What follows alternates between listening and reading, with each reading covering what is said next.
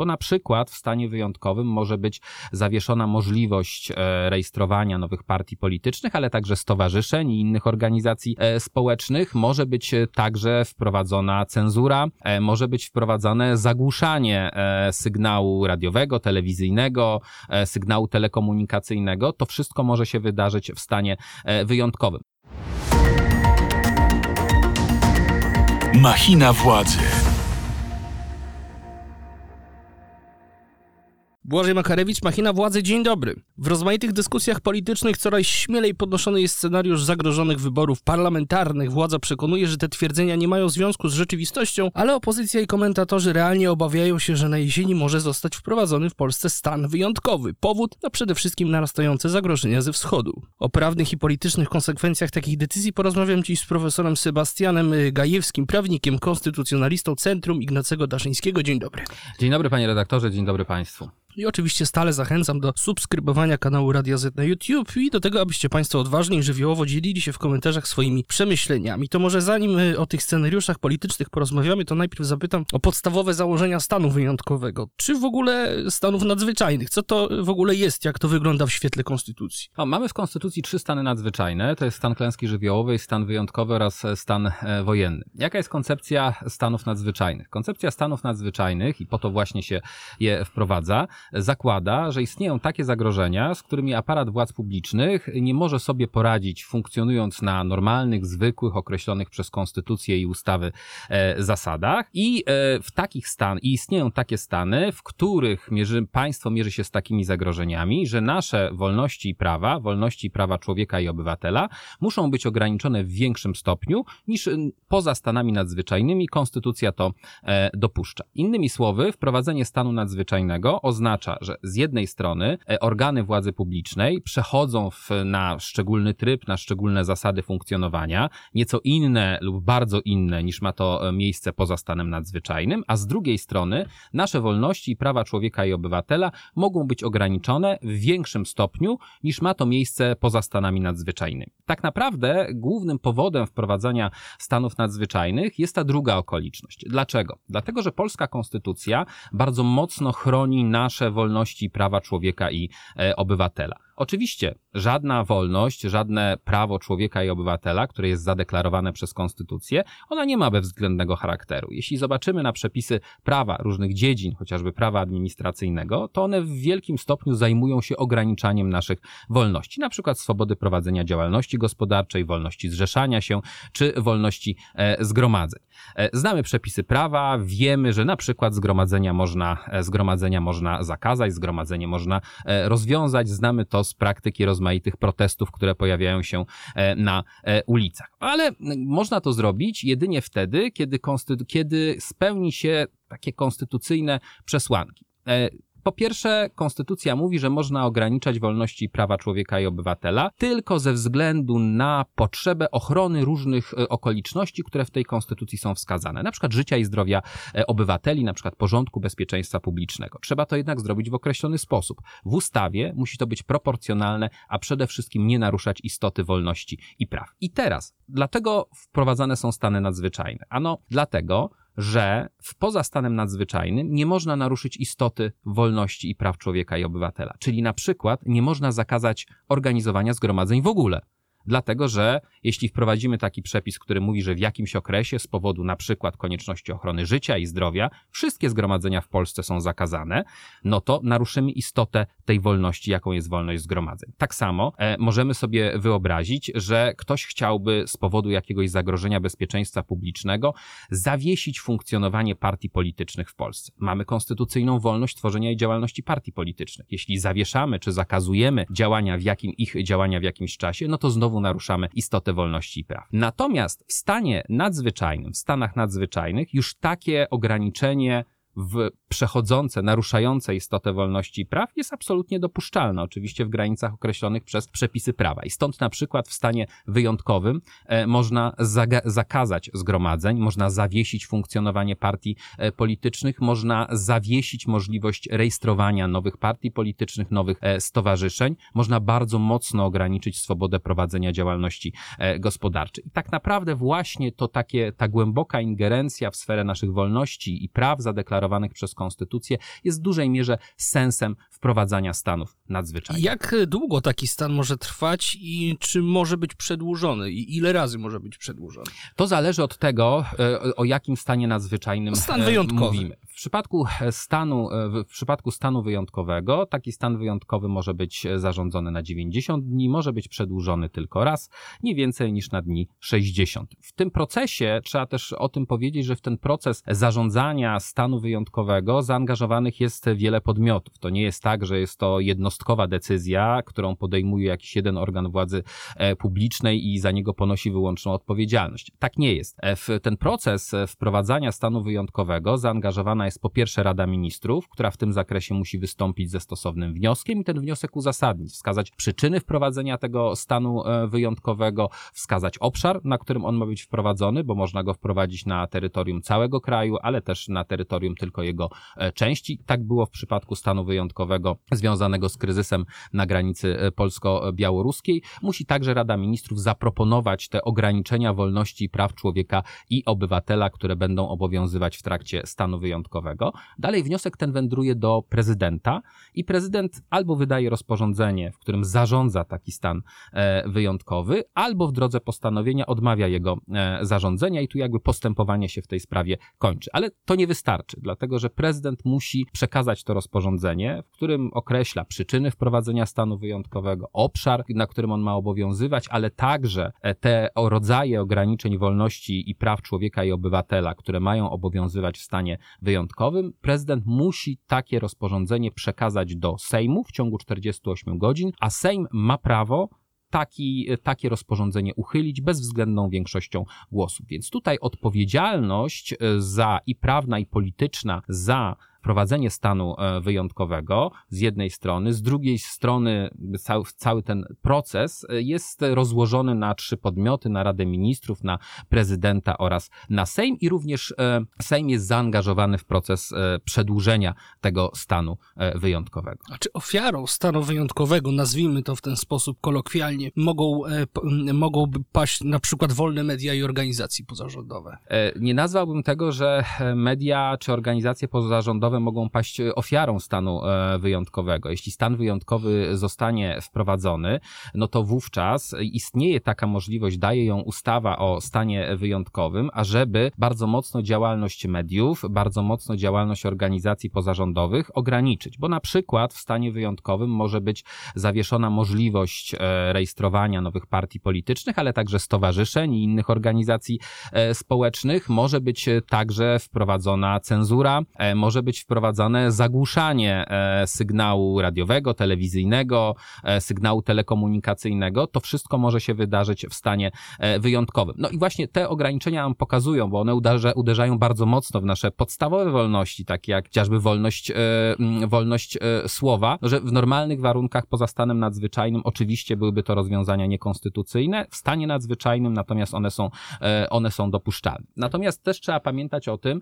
że stanami nadzwyczajnymi rządzi zasada proporcjonalności. To znaczy, e, to jest tak, że w stanie nadzwyczajnym i ustawa o stanie wyjątkowym, ona wskazuje bardzo różne możliwe ograniczenia wolności i praw człowieka i obywatela, ale w stanie nadzwyczajnym nie oznacza to, że w stanie nadzwyczajnym, w stanie wyjątkowym one wszystkie muszą zostać wprowadzone. To musi być proporcja. To znaczy, można wprowadzić tylko takie ograniczenia, które są konieczne do tego, ażeby usunąć te zagrożenia, które są związane z e, wprowadzeniem stanu nadzwyczajnego. Inaczej, którym usunięciu służy wprowadzenie stanu Ale kto nadzwyczajnego. decyduje o tych po- proporcjach, o których pan mówi? No, e, organy władzy publicznej, które e, są upoważnione do tego, e, ażeby ten stan nadzwyczajny wprowadzić. Czyli kluczowe znaczenie ma tu decyzja pana prezydenta, bo pan prezydent określa w rozporządzeniu, jakie rodzaje ograniczeń wolności i praw, które są przewidziane w ustawie o danym stanie nadzwyczajnym, rozmawiamy o stanie wyjątkowym,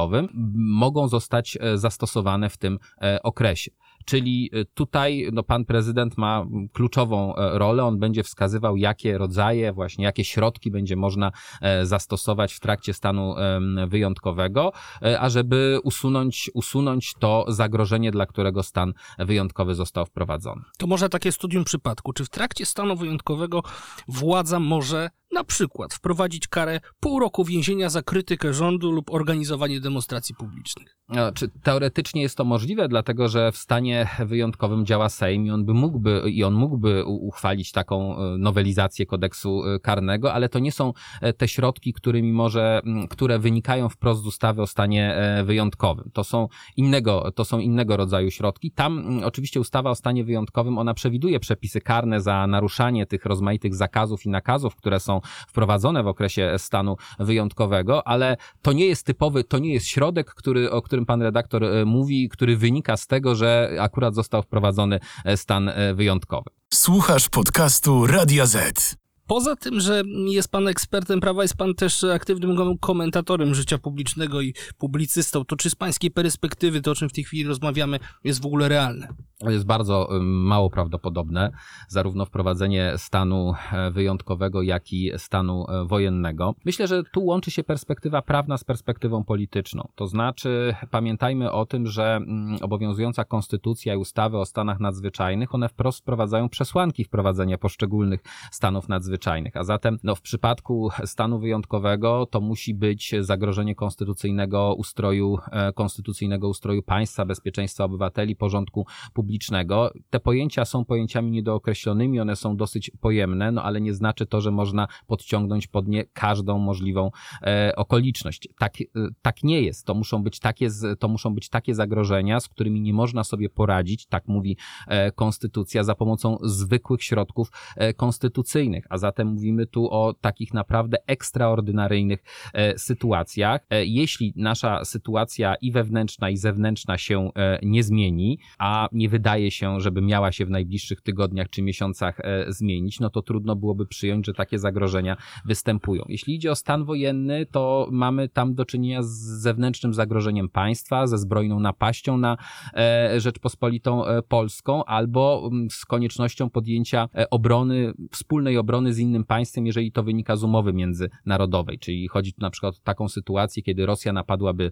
na Łotwę i Polska musiałaby z mocy Paktu Północnoatlantyckiego E, włączyć się w ten, pro, w ten e, proces wspólnej obrony. Ale tu znowu, to nie ma, nie ma tutaj automatyzmu. Znowu trzeba by wykazać, że na przykład włączenie się w ten proces wspólnej e, obrony wymaga zastosowania, zastosowania środków, które są nadzwyczajne, które, że nie wystarczają tutaj zwykłe środki konstytucyjne. Więc w perspektywie prawnej, jeżeli nie dojdzie do zbrojnej napaści na terytorium Polski, jeżeli nie dojdzie do jakiegoś kryzysu, czy wewnętrznego, czy e, zewnętrznego, z którym po prostu władze e, publiczne, państwo nie będzie mogło sobie poradzić, e, to nie widzę przesłanek, do, nie widzę okoliczności, które by przemawiały za tym, za tym, żeby wprowadzić takie rozwiązanie. Natomiast z perspektywy politycznej myślę, że wprowadzenie stanu i czy wyjątkowego, czy stanu wojennego byłoby niezwykle ryzykowne. Pamiętajmy, że my jednak jako społeczeństwo mamy pewien system skojarzeń wyniesiony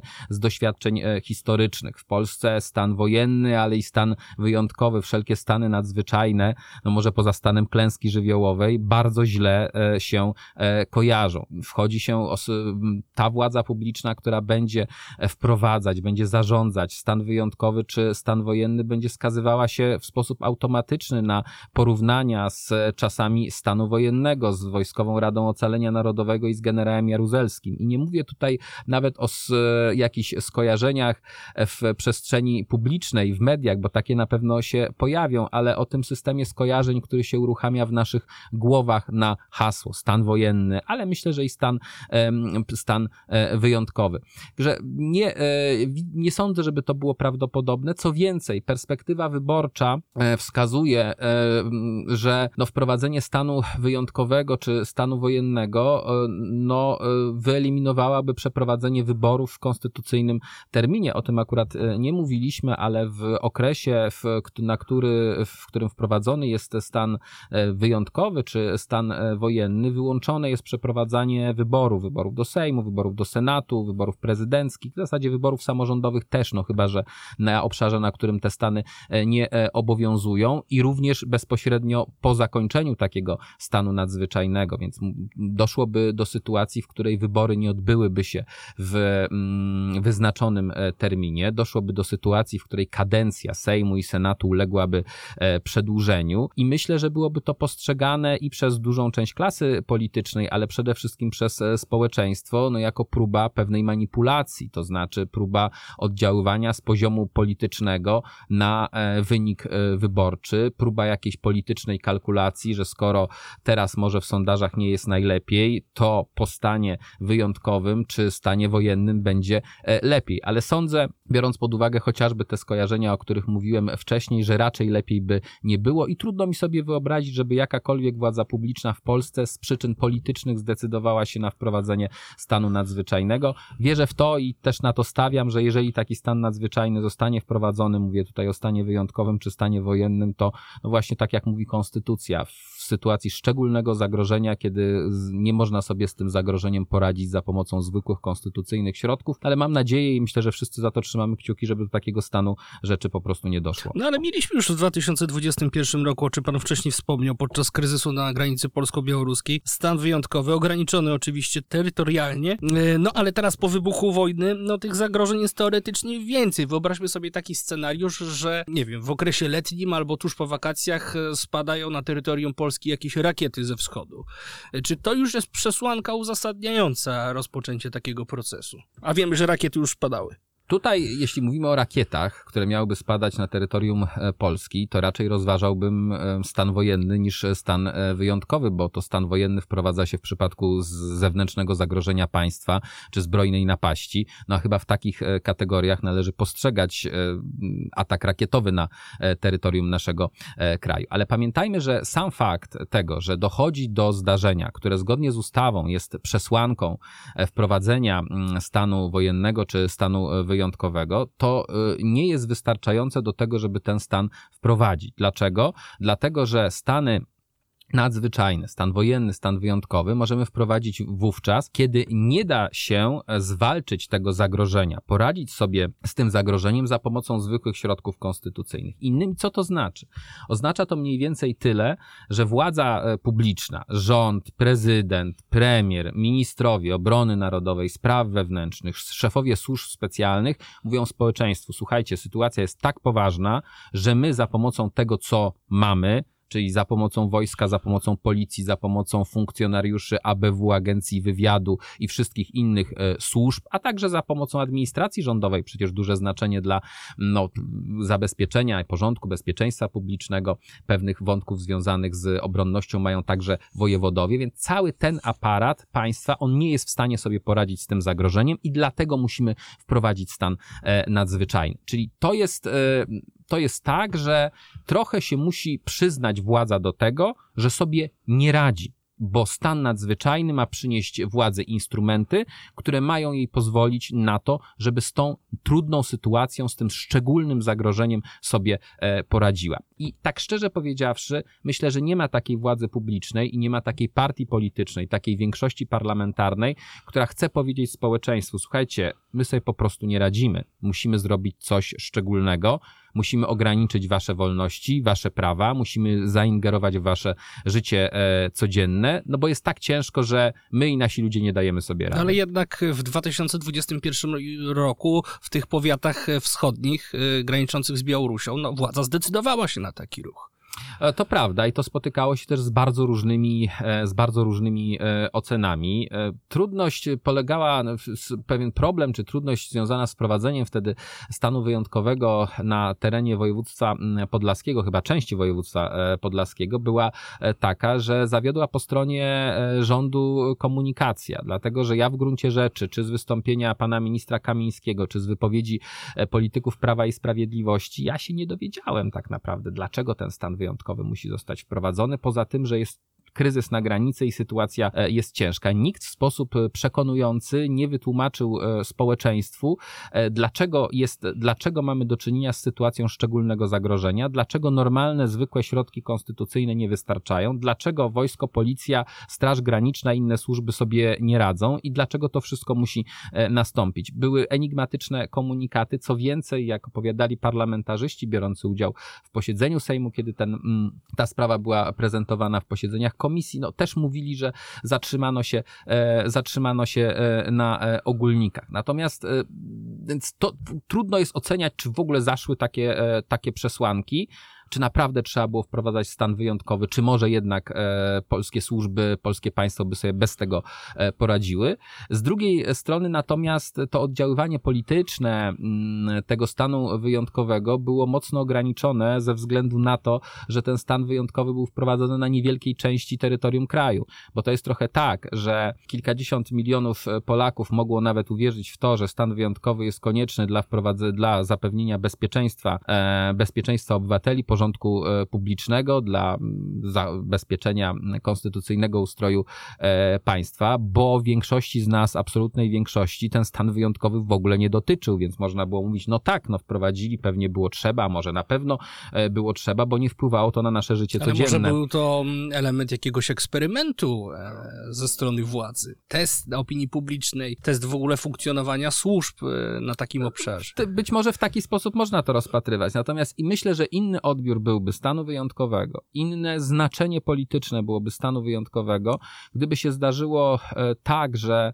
stan wyjątkowy nie zostałby wprowadzony na terenie Puszczy Białowieskiej i powiatów województwa podlaskiego, mówmy się, one akurat są dosyć słabo zaludnione, tylko na przykład w Warszawie, tylko na przykład w Lublinie, na całym terytorium lub na części kraju, na dużej e, części kraju, wtedy kiedy jako obywatele zobaczylibyśmy, co to znaczy żyć w stanie e, wyjątkowym i jak mocno to życie nasze może się e, zmienić. Myślę, że konsekwencje polityczne, konsekwencje społeczne, konsekwencje dla poparcia mm, dla Prawa i Sprawiedliwości byłyby kompletnie e, inne. Jarosław Kaczyński ogłosił w środę wzmocnienie obrony na wschodniej granicy w związku z pojawieniem się grupy Wagnera na Białorusi. Czy dostrzega pan tutaj jakieś niebezpieczeństwo? No, mamy e, za naszą wschodnią granicą e, do czynienia z państwem, które jest totalnie nieobliczalne, ma zupełnie nieobliczalnego lidera, jakim jest Aleksandr Łukaszenka. To jest zresztą człowiek znajdujący się w niezwykle trudnej sytuacji politycznej. Z jednej strony strony chce coś zrobić, żeby zachować e, niepodległość swojego państwa i odrębność, e, na, i odrębność w ogóle bytu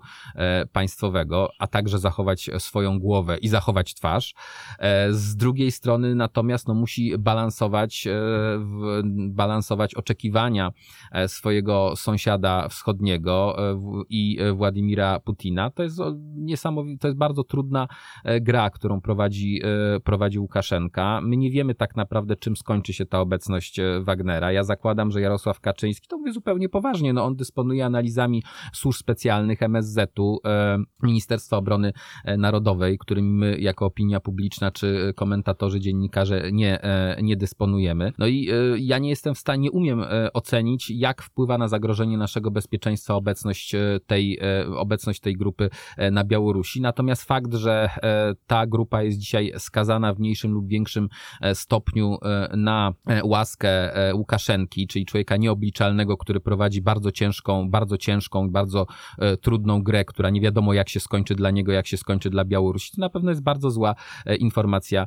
dla Polski. Pewnie w kategoriach zagrożenia naszego bezpieczeństwa należy obecność tej grupy na Białorusi traktować. A czy z prawnego punktu widzenia istnieje taka opcja, aby stan wyjątkowy został ogłoszony bezpośrednio po wyborach, ale jeszcze przed ukonstytuowaniem się nowego Sejmu i rządu, czyli przez poprzednią władzę. O, tutaj to tak, dlatego że, e, tak jak powiedziałem, mm, proces e, wprowadzania stanu wyjątkowego jest zaangażowana Rada Ministrów i Rada Ministrów w Polsce działa co do zasady w permanencji, czyli e, jakby pojawia się, pojawia się, mamy jeden rząd, potem pojawia się rząd następny. Jeżeli Rada Ministrów w danym czasie urzęduje, a w zasadzie, w zasadzie Rada Ministrów jest cały czas, ktoś tym krajem rządzi, no to ona może wystąpić z wnioskiem do prezydenta prezydenta. Prezydent urzęduje, w związku z czym e, może wydać rozporządzenie, no i musi przedłożyć e, to, musi przedłożyć to rozporządzenie Sejmowi. A Sejm w Polsce funkcjonuje w pełni w permanencji. E, Pamiętamy, to się czasami zdarza, po wyborach jeszcze odbywają, niekiedy odbywa się posiedzenie Sejmu poprzedniej